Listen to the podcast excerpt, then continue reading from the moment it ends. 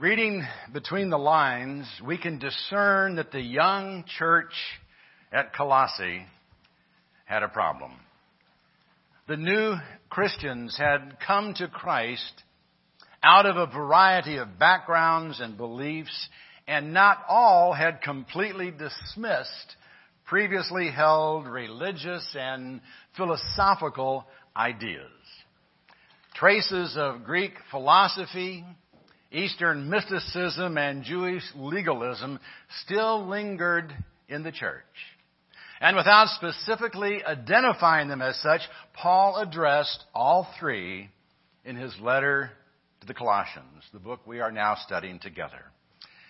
And in our text for today, it's rather obvious that Paul had Gnosticism or an early form of it in view. Now, the word for knowledge in Greek is gnosis, from which we get the word Gnostic. And Gnostics were convinced that they had knowledge of spiritual things that went far beyond that of the average person. One of their fundamental beliefs was that anything physical was evil. And therefore they concluded that Jesus really could not be God in the flesh. They recognized the value of his spiritual teaching, but concluded that he had to be a, a, a phantom, a spiritual being that really wasn't physical, or an emanation, a, a lesser spiritual being that took on flesh and became a man. Either way, he could not be God, the Lord of all. Well, with that in view, Paul writes in Colossians 1 15 through 23 what many regard as a hymn extolling the incomparable lordship of Christ. And he presents him first as Lord of creation. And he is the image of the invisible God, the firstborn of all creation. For by him all things were created, both in the heavens and on earth, visible and invisible, whether thrones or dominions or rulers or authorities, all things have been created by him and for him. And he is before all things, and in him all things hold together. Now, last week, we looked at Paul's prayer. This week, his hymn. And it's hard to tell where his prayer ends and his hymn begins, but I, I think the uh, NIV has it right when it starts a new paragraph with verse 15. In fact, and I do hate to admit it, the and that begins verse 15 in the New American Standard really isn't in the text. After referring to Jesus as our Lord Jesus Christ and God's beloved Son, Paul makes certain the Colossians understand who it is they've accepted as their Lord and Savior.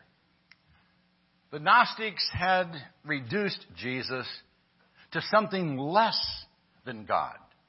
And Paul counters that by declaring that Jesus is the image of the invisible God.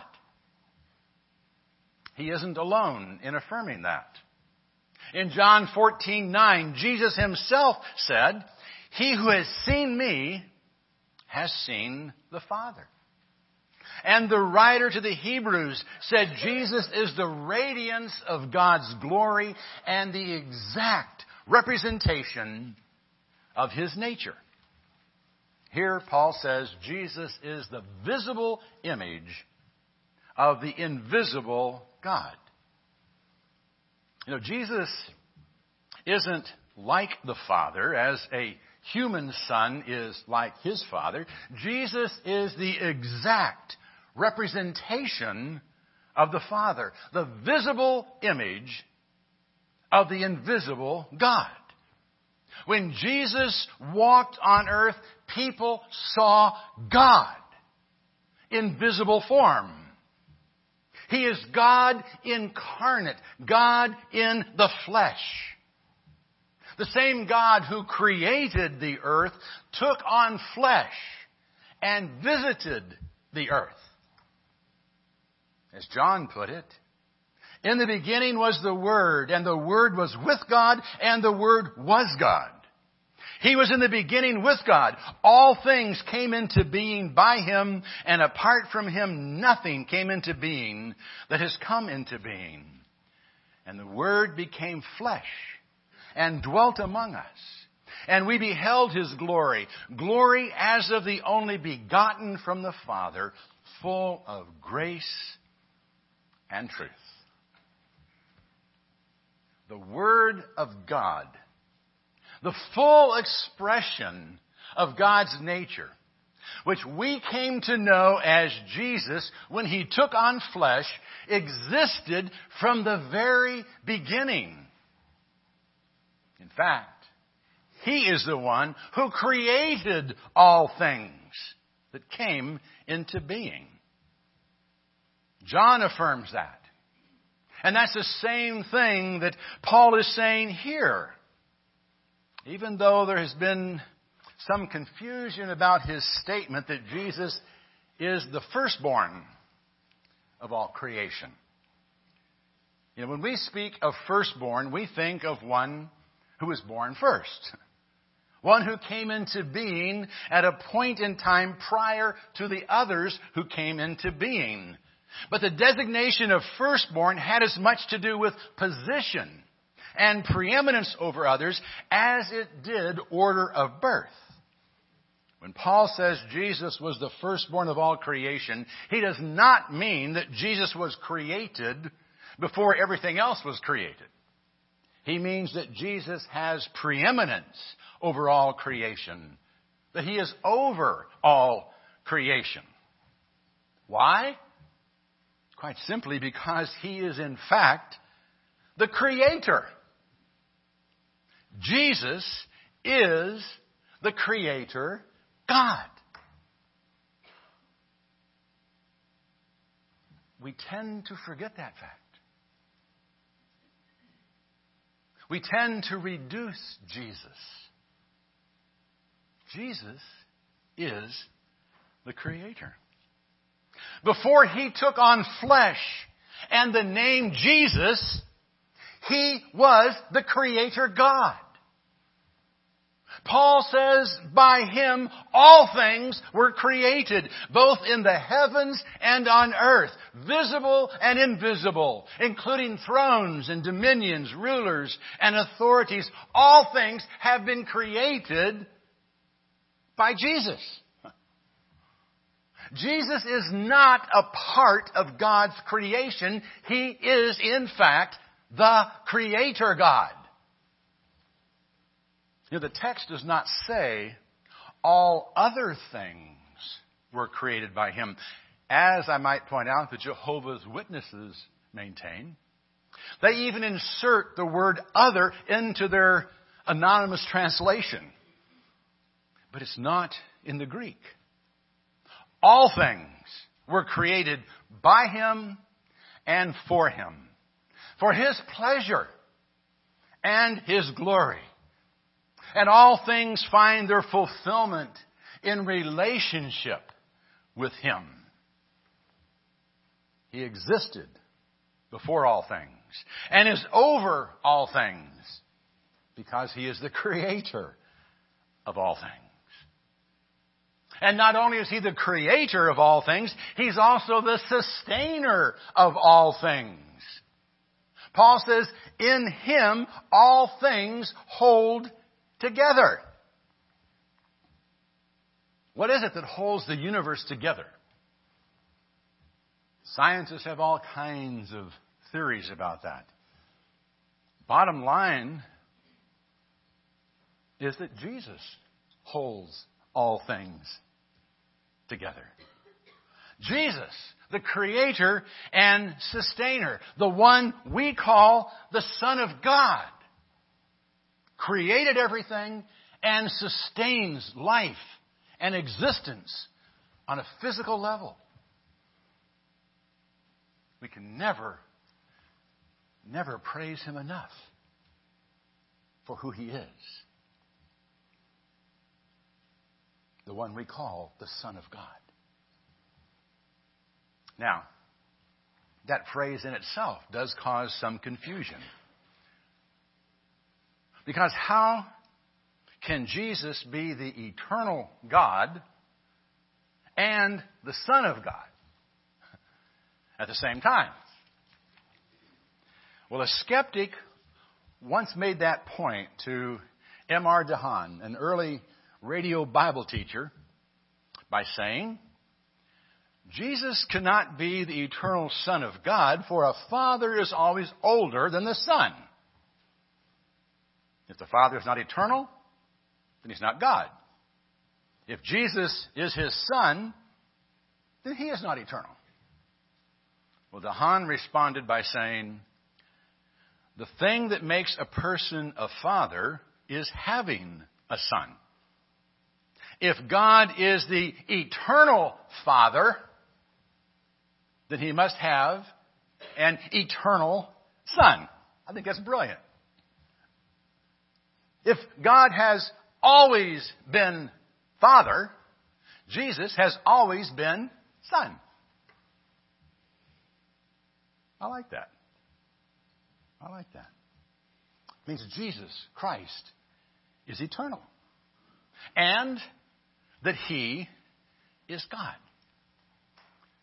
We call Jesus the Son of God because He took on flesh by being born, born of God by the Virgin Mary.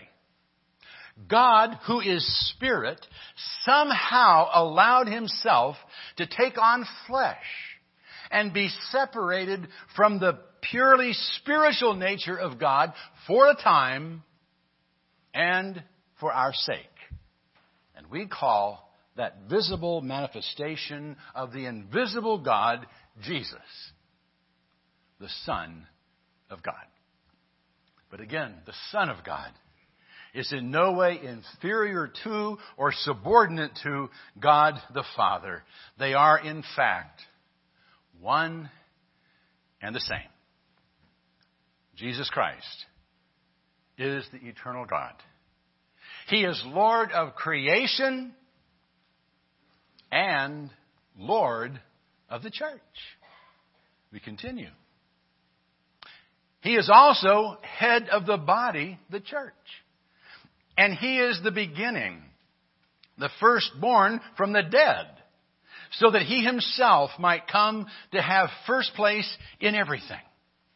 For it was the Father's good pleasure for all the fullness to dwell in him, and through him to reconcile all things to himself, having made peace through the blood of his cross through him, I say, whether things on earth or things in heaven. The creation rebelled against the Creator and came under the sentence of death because of it. But the Creator did not want to lose His creation, to be cut off from the object of His love. And that would happen if we had to pay the penalty for our sin, if we paid for our sin, we would be lost forever. Only God Himself could pay the penalty and still live. So the Creator had to become the Redeemer, the one who pays someone else's debt. That is why God came to earth in the form of a man. He came as a man so he could die and pay the penalty for man's sin. But since he is also God, he would not be eternally condemned by death. As the creator, the author of life, Jesus had the power to rise from the dead. And that he did. And in doing so, he not only demonstrated his power over death, he became the firstborn from the dead. He was not to be the only one to rise, but only the first to do so, making it possible for others to do so as well. He was the first one to be born from the dead. That's why we call him the firstborn. That means more are going to come because of what he did. Now, he gave a hint of that by raising a few select individuals before his death, but he proved his power to give us all life after death by rising from the dead himself. By taking the fullness of God contained in human form to the cross, Jesus became our Redeemer. Through His blood, He made it possible for all things to be reconciled, brought back into relationship with their Creator.